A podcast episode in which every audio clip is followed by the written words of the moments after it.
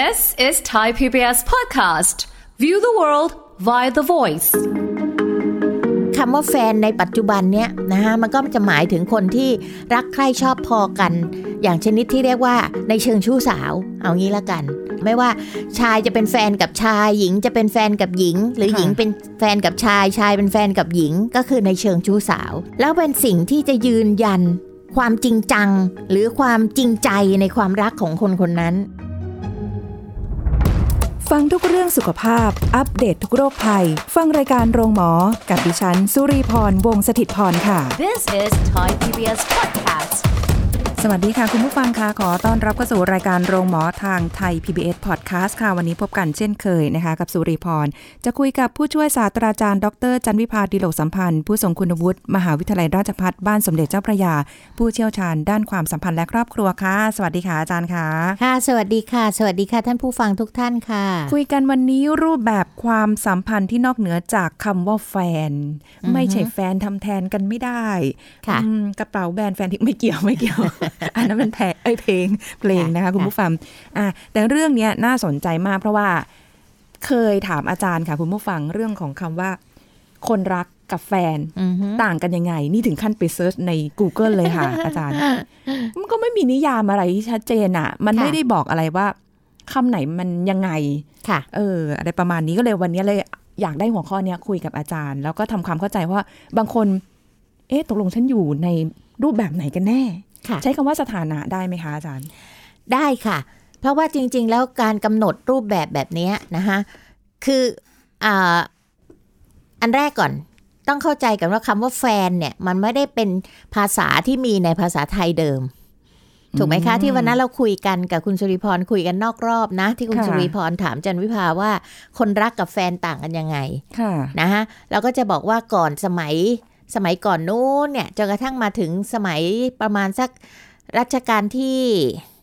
เอ่อที่ 6 ที่ 7 เนี่ยนะคะ ที่ท่านเริ่มไปเอ่อศึกษาต่อที่ต่างประเทศมาอะไรมา แล้วก็ขุนนางของไทยก็ไปเรียนต่อต่างประเทศกันมาเยอะแยะนะคะค่ะก็เลยทำให้เริ่มมีคำภาษาอังกฤษเนี่ยเข้ามาใช้นะคะ เพราะฉะนั้นในยุคก่อนนั้นก็จะใช้คำว่าหญิงคนรัก ชายคนรักอุ้ยฟังดูดีจังอ่าเลนึยกออกไหมคะอืมแต่คำว่าแฟนเนี่ยมันมาใช้ในระยะหลังแล้วนะคะในค่ะระยะหลังแล้วหลังจากรัชกาลที่ 8 มาแล้วด้วยซ้ำไปนะคะที่เริ่มมีคำว่าแฟนแฟนแฟนอะไรอย่างเงี้ยมนะคะเพราะฉะนั้นคำว่าแฟนเนี่ยในปัจจุบันณปัจจุบันเพราะว่าภาษาเนี่ย บางคนถามบอกว่าทำไมราชบัณฑิตยสถานเนี่ยจึงจำกัดความอะไรต่างๆเนี่ยมันเปลี่ยนไปเรื่อยๆ เพราะภาษาเนี่ยมันไม่มีการตายตัว มันดิ้นได้ มันดิ้นได้ไปตามยุคตามสมัยค่ะนะคะสิ่งที่ผิดเป็นถูกสิ่งที่ถูกเป็นผิด หมายถึงว่าในยุคหนึ่งอาจจะเป็นสิ่งที่ถูกค่ะพออีกยุคหนึ่งเป็นสิ่งที่ผิด เช่นอืมการอ่านคำว่า ราชบุรี เพชรบุรีค่ะนะคะในสมัยจันทภาตอนเด็กๆเนี่ยมันเป็นเพชรบุรีกับราชบุรี ห้ามอ่ามีมีชะค่ะนะคะตอนหลังก็มีอ่าขึ้นมาคำเขียนตอนเนี้ยหลายที่แม้แต่นักข่าวยังใช้ผิดเลยค่ะนะคะอย่างคำว่าสังเกตอย่างเงี้ยค่ะนะคะเติมสระอุกันสนุกสนานไปหมดเลย อะไรอย่างนี้เป็นต้นใช่เพราะฉะนั้นใช่ถ้าใช่คนใช้เคยถามผู้เชี่ยวชาญนะคะ ทางด้านภาษาว่า ถ้าเกิดคนใช้กันผิดหรือผิดเนี่ย อีกหน่อยมันก็จะผิดตามที่เขาใช้นั่นแหละค่ะค่ะเพราะมันเป็นไปตามความนิยมนะคะอืมเอาย้อนจริงๆกลับมาเรื่องของเรานะคะค่ะก็คือ ในเรื่องของคำว่าแฟน ขอขอยึดในปัจจุบันนี้ละกัน ในในคำว่าแฟนในปัจจุบันเนี้ยนะคะมันก็จะหมายถึงคนที่รักใคร่ชอบพอกัน อย่างชนิดที่เรียกว่าในเชิงชู้สาว เอางี้ละกัน นะคะในเชิงชู้สาวไม่ว่า ชายจะเป็นแฟนกับชายหญิงจะเป็นแฟนกับหญิง หรือค่ะหญิงเป็นแฟนกับชายชายเป็นแฟนกับหญิง ก็คือในเชิงชู้สาวถูกไหมคะนะคะเพราะฉะนั้นเนี่ยโดยปกติความสัมพันธ์ของคนปกติทั่ว ๆ ไปเนี่ยพอเราเริ่มสนใจใครสักคนหนึ่งนะคะเราก็เริ่มที่จะสร้างความรู้จัก นะคะ พอรู้จักกันหนักๆขึ้น ก็อยากจะให้ความสัมพันธ์มันแน่นแฟ้นขึ้นทุกวันทุกวันทุกวันนะคะ จนรู้สึกพิเศษกับใครสักคนหนึ่งจากที่เดิมเนี่ยแหมคบไปเรื่อยนะคะใครมาก็คบไปคบไปจนกระทั่งมากรองเหลือคนที่พิเศษใครสักคนหนึ่งอะคบกับคนเนี้ยพิเศษมากขึ้นมากขึ้น จนถึงจุดจุดหนึ่งที่เราอยากจะให้นิยามความสัมพันธ์ของเราแล้วอืมนะคะว่า นี่ตกลงเราเป็นอะไรกัน ก็คือคำว่าสถานะนั่นเองอ่า นะคะว่าเราได้สถานะของการเป็นแฟนหรือยังอืมเพราะว่าพอการได้สถานะความเป็นแฟน หรือที่เรียกว่าหญิงคนรักชายคนรักในสมัยก่อนเนี่ยค่ะมันดูจะมีสิทธิพิเศษอะไรบางอย่างเกิดขึ้นกำลังจะบอกอยู่เลยว่าเราจะมีสิทธิ์ในต่างอ่าๆหนึ่งสองตาสามมสี่สถานะนั้นอ่านะคะเช่น ความรักในเขตอ้อมแขนไม่ใช่แฟนทำแทนไม่ได้เนี่ยมาเพลงเหมือนอ่ากันนะคะเพราะฉะนั้นเนี่ยตรงเนี้ยนะคะเอ่อ มันก็เป็นความชัดเจนในความสัมพันธ์ในเรื่องของคำว่าแฟนนะคะแล้วเป็นสิ่งที่จะยืนยันนะคะความจริงจังหรือความจริงใจในความรักของคนคนนั้นนะคะ แต่ก็ต้องดูอีกนะคะนะคะเพราะว่าบางคนเนี่ยใช้ไปเรื่อยเออขอโทษนะคะ ใช้แบบพล่อยๆ เอางี้ละกัน ให้สถานะกับทุกคนค่ะ แต่โดยทั่วไปเนี่ยมันจะเป็นการเหมือนการเรียกว่าอะไรนะคะ การปักหมุดเลย ปักหมุดแล้วมีความตกลงร่วมกันว่าอะต่อไปนี้นะ นะคะเราจะทุ่มเทเวลาและแบ่งปันความรู้สึกกันเพื่อพัฒนาความสัมพันธ์ของเราเนี่ยให้ลึกซึ้งมากขึ้นมากขึ้นค่ะนะคะกับคำว่าสถานะของคำว่าแฟนแฟนถูกไหมฮะค่ะนะคะเพราะฉะนั้นเนี่ยเอ่อในบางครั้งเนี่ยความรู้สึกพิเศษกับใครสักคนเนี่ยค่ะมันอาจจะเป็นเพียงช่วงอารมณ์หวือหวาแหมอะไรนะ ท่ามกลางแสงจันทร์ กลางแสงดาว นะ มันก็เกิดอารมณ์เคลิบเคลิ้มไปได้นะคะจนกระทั่งบางทีมันก็เป็นห่วงของอารมณ์ที่เราไม่อยากจะเก็บไว้เงียบๆคนเดียว อยากจะบอกรักใครสักคนแหมคิดถึงเพลงพี่เบิร์ดเลยเนาะแหมโทษดาวโทษพระจันทร์อะไรนะคะ เพราะว่าเราไม่อยากในบางครั้งเนี่ยเราไม่อยากจะหาคำอื่น หรือคำอะไรที่มันมาแสดงคำจำกัดความหรือสถานะนั้นน่ะนะคะเพราะว่าถ้าอะไรคะ ถ้าบอกว่าใช่ว่าเราเป็นแฟนกันเออนะคะมันก็จะเป็นความรู้สึก มันก็คงความราบรื่นของการคบของคนสองคนนะคะ ที่เต็มใจพร้อมที่จะยอมรับความสัมพันธ์ที่เกิดขึ้นนะคะ ที่มันมีความผูกพันกันน่ะนะคะ แล้วก็จนกระทั่งถึงตลอดเวลารู้ว่าทั้งทั้งเอ่อทั้งสองสองคนเนี่ยจะคบกันในลักษณะนี้ อืมมันเปิดเผยมันมีตัวตนครอบครัวรู้อะไรอย่างนี้ป่ะค่ะ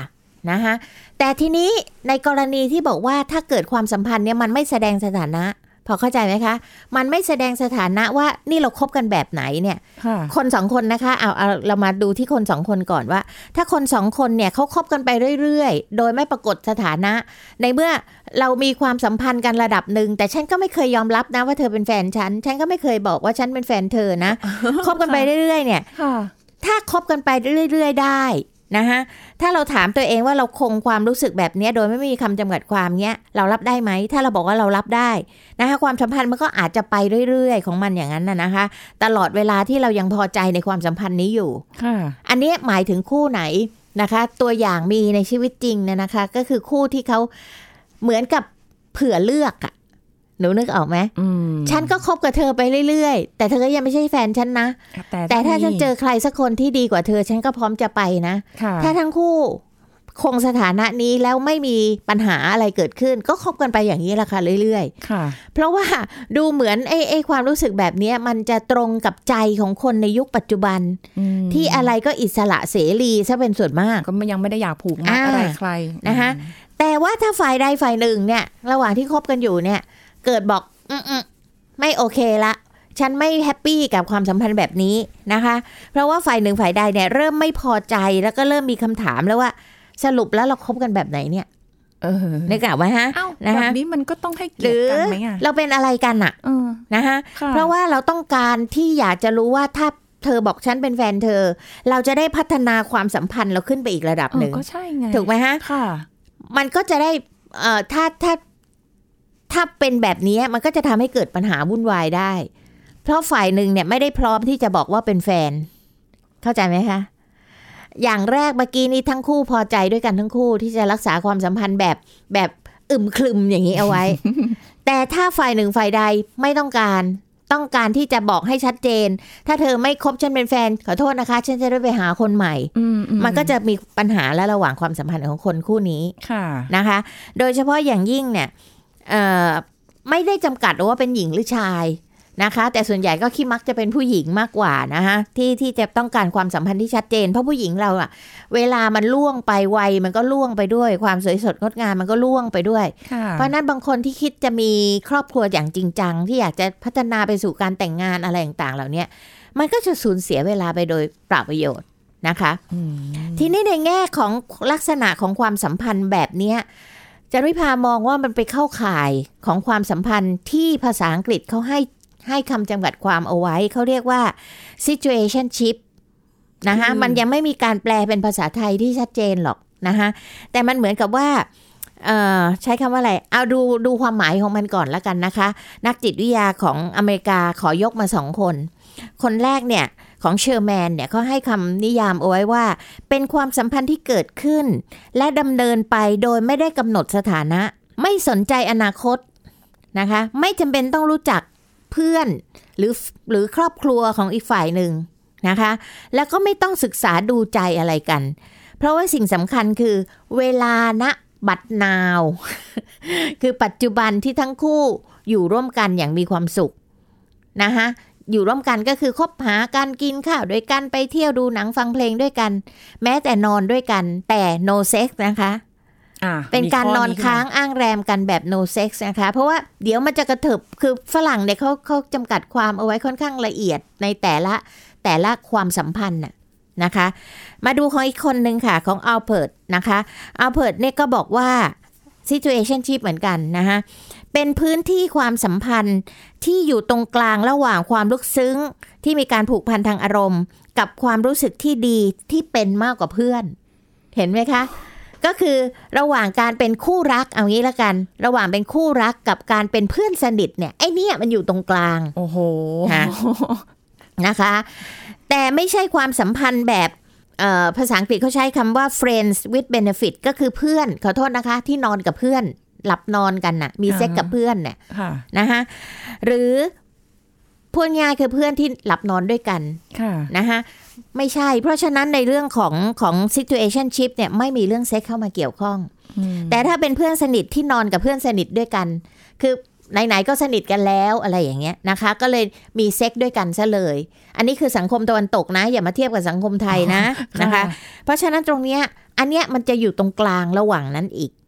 นะคะเขาบอกว่าเมื่อไหร่ก็ตามที่มันมีเรื่องของเซ็กเข้ามาเกี่ยวข้องเนี่ย มันก็ไม่ใช่ situationship แล้ว เพราะฉะนั้นถามว่า situationship เนี่ย ที่เราบอกว่าเป็นความรู้สึกที่มันไม่ใช่แฟนน่ะ แต่มันก็ชอบกันสนิทสนิทกันอะไรอย่างเงี้ยนะคะ มันก็จะเป็นเความสัมพันธ์อีกแบบหนึ่ง ซึ่งในเมืองไทยเรายังไม่มีคำจำกัดความตรงนี้เอาไว้โอ้ก็นะคะ ซึ่งขึ้นกับมุมมองของของคนแต่ละคนในเรื่องของความรักนะคะ คนในกลุ่มเนี้ยนะคะเขาจะเป็นคนที่ไม่ชอบความสัมพันธ์แบบผูกมัดนะอิสระแบบเสรีชนแบบปัจจุบันเนี้ยนะคะ ชอบเปิดโอกาสให้ทำความรู้จักกับคนใหม่ ๆ ที่มีทัศนคติหรือรูปแบบการดำเนินชีวิตที่คล้าย ๆกันนะคะ อยู่ด้วยกันก็ได้รู้สึกดีนะคะเพราะไม่ต้องมีความพยายามเปลี่ยนตัวเองเพื่อใครค่ะนึกออกไหมคะ แต่พอเป็นแฟนกันปั๊บเนี่ยมันจะเริ่มมีกฎกติกา มันจะเริ่มมีการผูกมัด มันจะเริ่มมีการที่จะต้องมีความคาดหวังอ่าอะไรอย่างเนี้ยนะคะแล้วก็คนกลุ่มเนี้ยนะคะจะเป็นคนที่ใช้คำว่าอะไรอะ ไม่ชอบความสัมพันธ์แบบจริงจังเท่าไหร่นัก นะคะ แล้วก็ไม่มีสถานะที่ชัดเจนต้องใช้คำว่าเออแล้วก็ไม่มีอนาคตร่วมกันเอางี้ละกันเอาเออเอาเอาเข้าไปนะคะซึ่งถ้าเราสงสัยว่าความสัมพันธ์ระหว่างเนี้ยนะคะ ที่เกิดขึ้นอันเนี้ยมันจะเป็นภัยต่อความสัมพันธ์ทั่ว ๆ ไปไหม นะคะ หรือมันจะมีลักษณะแบบไหน เขาก็พอจะกำหนดเอามาได้5 5ลักษณะด้วยกันนะคะค่ะลักษณะที่หนึ่งก็คือเริ่มต้นด้วยการที่คนสองคนรู้จักกันนี่แหละ แล้วก็แบ่งปันเรื่องราวที่น่าสนใจในชีวิต หรือทำงานร่วมกันนะคะเช่นดูหนังฟังเพลงกินข้าว ไปเที่ยวด้วยกัน แต่ไม่เคยที่จะแนะนำให้รู้จักกับ ครอบครัวของอีกฝ่ายหนึ่ง หรือเพื่อนของอีกฝ่ายหนึ่ง แล้วก็ไม่ต้องการป่าประกาศให้ใครรู้ด้วย ก็ไปกันสองคนอ่ามีมีความสุขอยู่แค่สองคนอ่าอ่านะคะอันนี้คือลักษณะที่หนึ่งถ้าเราสงสัยว่าตอนนี้เราคบกันแบบไหนนะคะโอ้โหท่านผู้ฟังสามารถที่จะลองมาดูได้ว่าเอ๊ะคนคนเนี้ยเขาคบเราแบบไหนค่ะนะคะ ลักษณะที่สองก็คือ มีความคลุมเครือเป็นที่หนึ่งนะคะเออก็คือว่าเพ ราะไม่มีชื่อเรียกสถานะนี้ว่าเราคบกันแบบไหน แฟนก็ไม่ใช่ เพื่อนสนิทก็ไม่ใช่นะคะ มันไม่มีคำว่าแฟนออกมาจากปากเขาเลยอะอ่าฮะแล้วก็ไม่สนใจคำนี้ด้วย แม้ว่าเราจะใช้เวลาร่วมกันไปไหนไปไหนมาไหนด้วยกันเป็นประจำก็ไม่เคยระบุความสัมพันธ์ได้เลยว่าเราเป็นอะไรกันเนี่ยค่ะ คือมีความคลุมคลุมเครือในความสัมพันธ์โอ้ดูลอยๆไงไม่รู้เลยนะคะ ลักษณะที่สามก็คือ ลืมเรื่องอนาคตไปได้เลยนะ เพราะว่าจะสนใจแต่สิ่งที่เกิดขึ้นในปัจจุบันเท่านั้นว่า ฉันพอใจเธอพอใจที่เราเออ เรานัดไปดู นิทรรศการภาพวาดกันนะ วันนี้เราไปดูหนังเรื่องนี้กันนะ วันนี้เราไปกินกาแฟเรื่องนั้นกันนะ เหงาเมื่อไหร่ก็อะมาเจอกัน โทรตามกันมาเจอกันก็ค่ะแค่นั้นเออพรุ่งนี้ก็คือพรุ่งนี้ไม่มีการวางแผนอะไรในอนาคตร่วมกันทั้งสิ้นนะคะ แล้วก็ไม่มีการ จะทำอะไรเนี่ย สมมุติจะทำอะไรเนี่ย วันเกิดนึกขึ้นมาพรุ่งนี้ฉันจะไปต่างจังหวัดก็เก็บกระเป๋าไปได้เลย ไม่ได้แคร์ว่าจะต้องมาบอกอีกฝ่ายหนึ่งว่าฉันจะไปไหนอืมนึกออกไหมคะ ไม่มีการที่จะมีอนาคตหรืออะไรร่วมกันค่ะ พอใจนะ เวลาที่เราเจอกัน หรือคือเราอยากเจอกัน คือถ้าฉันอยากจะไปตรงนี้กับเธอ ฉันก็ชวนเธอใช่แต่ฉันอยากไปของฉัน ฉันก็ไปของอ่าฉันอืมนะคะ ไม่มีอะไรผูกพันโอ้โหนะคะ แล้วก็ไม่มีทางบอกได้ด้วยว่าไอ้ความสัมพันธ์แบบนี้มันจะเป็นได้นานอีกแค่ไหน ก็อยู่ที่ก็อยู่ที่เราสองเราคนอืมนะคะ ลักษณะต่อไปค่ะนะคะ จะใช้สื่อโซเชียลนะคะเป็นหลักในการในการพูดคุยกันมากกว่านะคะแต่เช่นอาจจะไลน์ถึงกันอาจจะ Facebook ถึงกันอะไรถึงกัน แต่ไม่เคยมีการเปิดเผยอีกฝ่ายหนึ่งอืม นึกออกไหมคะ ไม่เคยเอาไปโชว์ อัพรูปถ่ายคู่กันนะคะ หรือโชว์ว่าตอนนี้ฉันคบกับคนนี้อยู่อะไรเงี้ยไม่มีค่ะ ไม่มีการลงรูป ไม่มีการพร่ำเพ้อถึงความสัมพันธ์ในด้านใด ๆ ทั้งสิ้น นึกออกไหมคะโอ้โหนะคะ และลักษณะสุดท้ายที่ท่านจะมาพิจารณาดูได้ว่าท่านกำลังเข้าข่ายนี้หรือเปล่านะคะ ก็คือว่าไม่มีเซ็กกันนะคะเขาเน้นเลยว่า situationship เนี่ยจะไม่มี sex relation ค่ะ นะคะ ก็คือแม้จะนอนเคยนอนเตียงเดียวกันนะคะ เคยเไปค้างบ้านของอีกฝ่ายหนึ่งแต่ก็ไม่มีเซ็กกัน เพราะว่าเขาจะมีความรู้สึกอย่างนี้ค่ะ ว่าถ้าเกิดมีอารมณ์ หรือมีการปลุกเร้าทางเพศเกิดขึ้นเนี่ย มันจะเป็นการเหมือนกับอะไรคะการการสร้างความผูกมัดในความรู้สึกของกันและกันน่ะมันจะเริ่มมีเรื่องของสิเนหาเข้ามาอย่างนี้ละกันนะคะผลก็คือมันจะทำให้ความสัมพันธ์แบบนี้สิ้นสุดลง นึกออกไหมคะค่ะนะคะเพราะฉะนั้นตรงนี้ก็เป็นเป็นลักษณะของความสัมพันธ์แบบใหม่ที่บอกว่า จริง ๆ มันมีอยู่แล้วละเดิมอะ่ะเพียงแต่ว่าเราเพิ่งจะมีคนศึกษามันชัดเจนมากขึ้นนะนะคะ แล้วก็บอกว่าคนในยุคปัจจุบันเนี่ยคือพวกมิลเลนเนียมนะคะก็คือคนที่เกิดประมาณปีอ่า ถ้าคิดเป็นพุทธศักราชก็น่าจะปี 2524 ถึง 2539 วายตายแล้วอยู่ในวนนั้นหรือเปล่าบ่คะบ่ไม่ไม่ค่ะนะคะ จะพอใจกับความสัมพันธ์แบบนี้เป็นพิเศษอืมนะคะ บางทีก็จะชอบคบเพื่อนในเน็ตนึกออกไหมคะ แล้วเรารู้สึกคุยกันถูกคอเอ่อรู้สึกว่าคบกันได้ดีอะไรอย่างเงี้ยนะคะเหตุผลก็คือจะบอกว่าปัจจัยทางด้านสังคมแล้วก็เศรษฐกิจเนี่ยมันเพิ่มความท้าทายในชีวิตเนี่ยมากขึ้นแล้วนะคะ เพราะว่าต้องการที่จะไม่ไม่ต้องการนะคะ ที่จะแบกรับค่าใช้จ่ายที่มากขึ้น หรือการให้ความสำคัญกับอิสระเนี่ยมากขึ้นในคนยุคปัจจุบันนะคะจึงทำให้คนเนี่ยนิยมความสัมพันธ์แบบนี้ คนจำนวนไม่น้อยเลยค่ะ เลยมีความรู้สึกว่าเอ่อถ้าเราได้ใช้ความเป็นตัวของตัวเองมากเท่าไหร่เนี่ย เราก็จะยิ่งมีความสุขมากเท่านั้นนะคะ โดยไม่ต้องคิดปรงใจกับใครสักคนหนึ่งนะคะ แต่ฉันพอใจที่คบกัน การคบเพื่อนเพศเดียวกันหรือต่างเพศก็แล้ว แต่แต่ว่ามันทำให้เรารู้สึกดีอะกับการคบใครสักคนหนึ่งแต่ไม่ต้องเป็นแฟนนะ ไม่มีความผูกพันนะ แต่เอาณความสุขณเดี๋ยวนี้ละค่ะอ้าวแต่ถ้าเกิดว่าไม่ใช่แฟนแต่มีความผูกพันเช่น มีเซ็กกันฮะอะไรที่เขาบอกอะไรนะกิ๊กอย่างเงี้ยค่ะเอ่ออะไรพวกเนี้ยค่ะฮะจะไม่อยู่ในชุดนี้ค่ะ แต่มันก็จะกลายเป็นกิ๊กเรามีคำจำกัดความแล้วไงใช่ใช่กิ๊กใช่กิ๊กนะคะเอ่ออะไรอะมากกว่าเพื่อนแต่ไม่ใช่เพื่อน แต่ก็ไม่ใช่แฟไม่ใช่นแฟนด้วยอ่าอะไรอย่างเงี้ยอ้าวแล้วอย่างที่อย่างที่เคยถามอาจารย์ไปค่ะ ค่ะ ตกลงคำว่าแฟนกับคนรักนี่มันคืออันเดียวกันใช่ไหมคะถ้าถามจันวิภาจันวิภาคิดว่ามันคืออันเดียวกันค่ะ เพียงแต่ว่าในสมัยก่อนเนี่ยคำว่าคนรักเนี่ย มันจะต้องเป็นที่รู้ของของผู้ใหญ่ทั้งสองฝ่ายค่ะนึกออกไหมคะ สมัยก่อนเนี่ยเขาจะต้องให้ญาติผู้ใหญ่ในยรับรู้ว่าคนคนเนี้ยกำลังมา ชอบพอลูกสาวเรานะ อะไรเรานะ เพื่อที่จะอยู่ในสายตาของผู้ใหญ่ช่วยดูแลช่วยอะไรอย่างเงี้ยค่ะแต่เดี๋ยวนี้คำว่าแฟนเนี่ยบางทีเด็กมาจากต่างจังหวัดมาเรียนหนังสืออยู่กรุงเทพก็มีแฟนค่ะโดยที่พ่อแม่ก็ไม่ได้รับรู้ แต่ก็บอกว่าหนูมีแฟนแล้วนะ หรือนี่แฟนหนูนะอะไรนะ อะไรอย่างเงี้ยค่ะค่ะ เหมือนกับเป็นคนพิเศษ แล้วหนักยิ่งกว่านั้นก็คือในปัจจุบันเนี่ยคำว่าแฟนเนี่ยมันเหมือนจะมีสิทธิพิเศษในเรื่องของการมีเซ็กส์กันด้วย นึกออกไหมฮะใช่ใช่โดยที่เราจะมีคำพูดบ่อยๆว่าเอ่อจากปากหนุ่มๆหลายคนที่บอกอะมีแฟนแล้วไม่มีเซ็กส์กันจะมีแฟนไปทำไม อะไรประมาณนี้ หรือว่ามีเซ็กส์ปุ๊บเป็นแฟนปั๊บอ่าอ่าอะไรประมาณนี้ อะไรอย่างนี้ อ่า แล้วถ้าเกิดสมมุติว่าในกรณีที่ อันนี้พยายามแบบคิดในหลายค่ะมุมที่หลาย ๆ คนน่าจะเคยผ่านหรือค่ะหรือเจอมาบ้าง มีแฟนอยู่ อีกคนนึงก็ อะไรอะไม่ไม่ใช่กิ๊กอะเพราะเขาก็ยังไม่ได้แต่งค่ะคำว่ากิ๊กมัน แฟนกิ๊กหรือต้องแต่งงานมีครอบครัวแล้วมีกิ๊กเริ่มงงเองนะคะอ่าตรงเนี้ยคำว่าคนหนึ่งเอ่อเขามีแฟนอยู่สมมติเอาตัวค่ะเองดีกว่า ตัวเองมีแฟนลีมีแฟนอยู่เนี้ยค่ะอาจารย์ แล้วลีก็มีอีกคนหนึ่งอยู่อือฮึเออสถานะความสัมพันธ์มันไม่ไม่ใช่แค่เพื่อนน่ะค่ะมีอะไรกันเนี้ย แล้วเราบอกสำหรัว่าบคนเนี้ยคือตัวคนรักอะสำหรับตัวจันวิภาเองเนี่ยนะคะ จันวิภาให้คำความคำว่ากิ๊กเนี่ยกับ ชู้เนี่ยใกล้กันนึกออกไหมคะเใช่ใช่ใช่ลืมกิ๊กคำนี้กับไปชู้เนี่ยใกล้กันก็หมายความว่าเป็นคนที่เรามามีความสัมพันธ์ด้วยในขณะที่เรามีแฟนหรือภรรยาอยู่แล้วเป็นตัวเป็นตน แฟนที่ก็ยังไม่ได้คำว่าแต่งงานนะ ใช่อ่าอาจจะแต่งหรือไม่แต่งก็แล้วแต่ แต่คำว่ากิ๊กที่เข้ามาเนี่ยมันคือชู้เนี่ยแหละค่ะนะคะค่ะแต่ situationship คำเนี้ยนะคะที่ฝรั่งเขาให้คำจำกัดความต้องต้องคุณสุริพรต้องเข้าใจก่อนนะคะว่า ที่เอามาเล่าวันเนี้ย มันเป็นของฝรั่งค่ะนะคะของไทยเรายังไม่มีใครคำจำกัดความคำนี้เออขึ้นมายกเหอนกันเนาะอืมนะคะ เพียงแต่ว่าเห็นว่ามันเข้าท่าดีที่ค่ะคุณสุริพรถามขึ้นมาว่า ความสัมพันธ์ที่มันไม่ใช่แฟนเนี่ยมันมีไหมนะคะ แต่มันพิเศษกว่าแฟนน่ะ แต่ในขณะเดียวกันก็จะเห็นว่าความสัมพันธ์เนี่ยมันไม่ได้อยู่ในรูปแบบของความสัมพันธ์ที่จะพัฒนาไปสู่อนาคต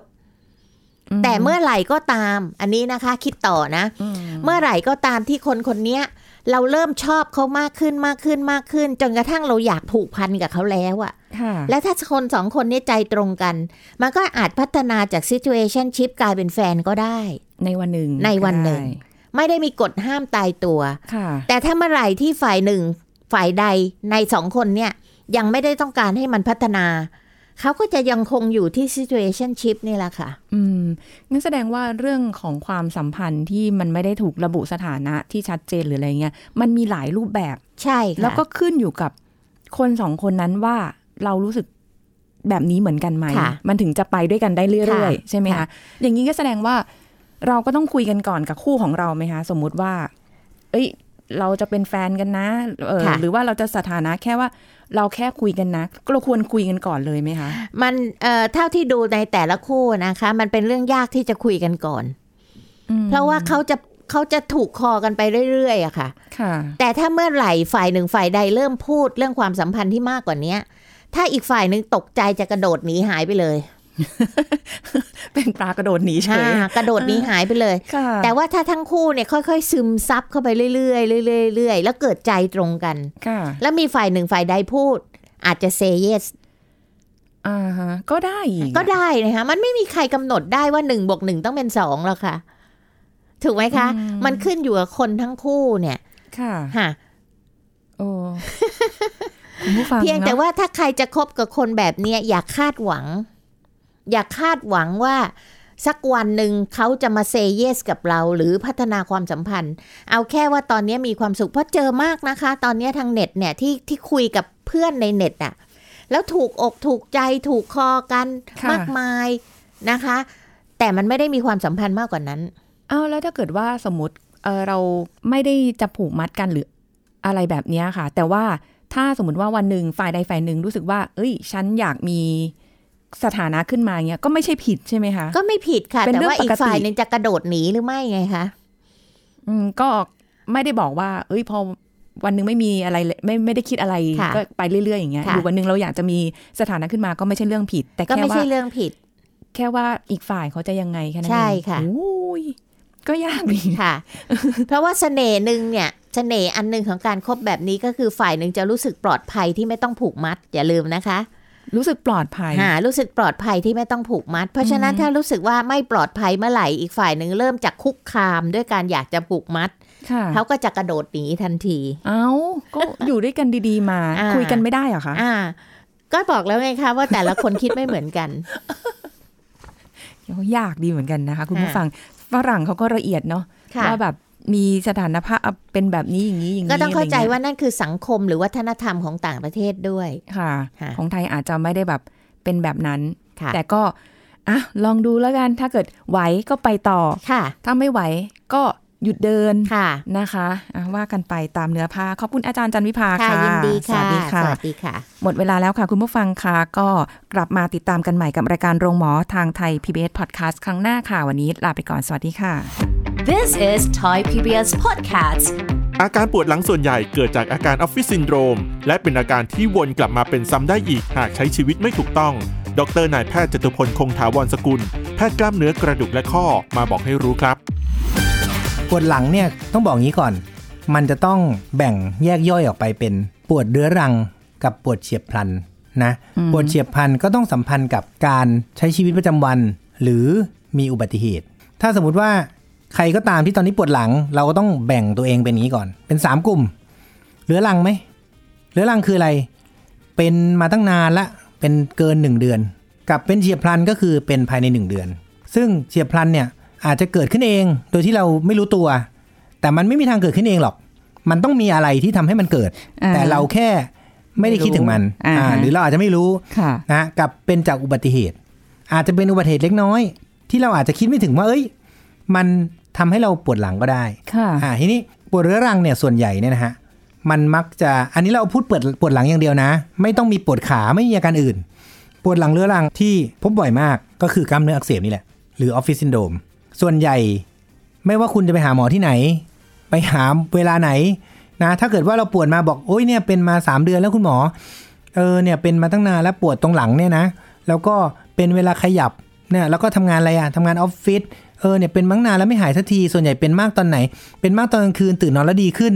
อันเนี้ยชัดเลย ประวัติคลาสสิกมาก เอ้าเหรอ ใช่ ไม่ใช่ก็เป็นปวดมากตอนทำงานเนาะนั่งทำงาน ตอนทำงานมันใช้อยู่มันไม่ค่อยปวด แล้วมันก็จะเครียดอยู่ไงกำลังเครียด เนี่ยเดี๋ยวต้องโฟกัสทำงานผิดจุดส่งอ่าเดี๋ยวต้องทำงานส่งทำนู่นทำนี่มันเครียดอยู่ค่ะมันยังไม่มีเวลาปวดหลังเออหรือมันอาจจะปวดไม่เมื่อยค่ะแต่พอกลับบ้านพอทิ้งตัวลงกำลังจะนอนเท่านั้นแหละอันเนี้ยปวดเลยอืมแล้วพอนอนเสร็จตื่นเช้าขึ้นมามันรีแลกซ์แล้วไงค่ะตื่นเช้าขึ้นมามันก็จะเบาลง แต่มันจะรู้สึกเอียดเอียดที่หลังนิดนึงพอเวลาตื่นแล้วเราเดินสักพักหนึ่งมันก็จะเบาลงละแต่ชีวิตก็วนลูปอยู่แบบอ่านี้แล้วก็วนลูปอยู่อย่างนี้ถูกต้องนะส่วนใหญ่พวกนี้ก็ไม่ได้ยากอะไรนะฮะก็ค่ะออกกำลังกาย ถ้าเป็นมานานแล้วเนี่ยก็แนะนำว่ายืดเส้นออกกำลังกายไปเล่นพวกโยคะนะถ้าเป็นแถวคอก็คือพวกไปปีนหน้าผาอ่ามันก็จะทำให้มีการยืด แต่ถ้าเกิดเป็นที่หลังเนี่ยก็เล่นพวกโยคะค่ะนะยืดเหยียดเดี๋ยวมันก็ดีขึ้น ส่วนเรื่องการกายภาพการนวดมันก็ช่วยได้เนาะแต่ว่าจริงๆมันก็คือปลายเหตุ การมาพบแพทย์ก็แค่ได้พบแพทย์อะฮะจริงพุ่งจริงนะโรคกล้ามเนื้อหลังเนี่ยทำไมอะเราสามารถนัดกันได้ตลอดชีวิตเลย เพราะว่าอะไรมันเป็นวนลูปถูกไหมใช่ เราไม่สามารถแก้คอสมันได้นะฮะเพราะฉะนั้นทางที่จะทำให้มันไม่เป็นก็คือ เราต้องเปลี่ยน คือเอาเป็นว่าสรุปง่ายๆการรักษาที่มาพบแพทย์ส่วนใหญ่อะไม่ว่าจะเป็นกินยาฝังเข็มชอบแก้วนวดกายภาพ ทั้งหมดนี้เป็นการรักษาที่ปลายเหตุ ต้นเหตุคือเกิดจากการ อยู่ในท่าเดียวกันซ้ำๆนานๆนะฮะค่ะการยืนการนั่งก็ช่วยได้บ้าง แต่ว่าอย่าลืมว่ายังไงเราก็ยังต้องใช้ไอ้สเตชันเนี้ยอยู่ดี เพราะฉะนั้นเราอาจจะต้องปรับให้ station เนี่ยมันดีที่สุด ถ้าปวดเรื้อรังเป็นนานๆเนี่ยก็แนะนำว่าให้ไปเอ็กซเรย์ดูหน่อย เพราะว่าบางทีมันอาจจะไม่ใช่แค่กล้ามเนื้ออักเสบ This is Thai PBS Podcast. ติดตามรายการทางเว็บไซต์และแอปพลิเคชันของไทย PBS Podcast Spotify SoundCloud Google Podcast Apple Podcast และ YouTube Channel Thai PBS Podcast Thai PBS podcast. View the world via the voice.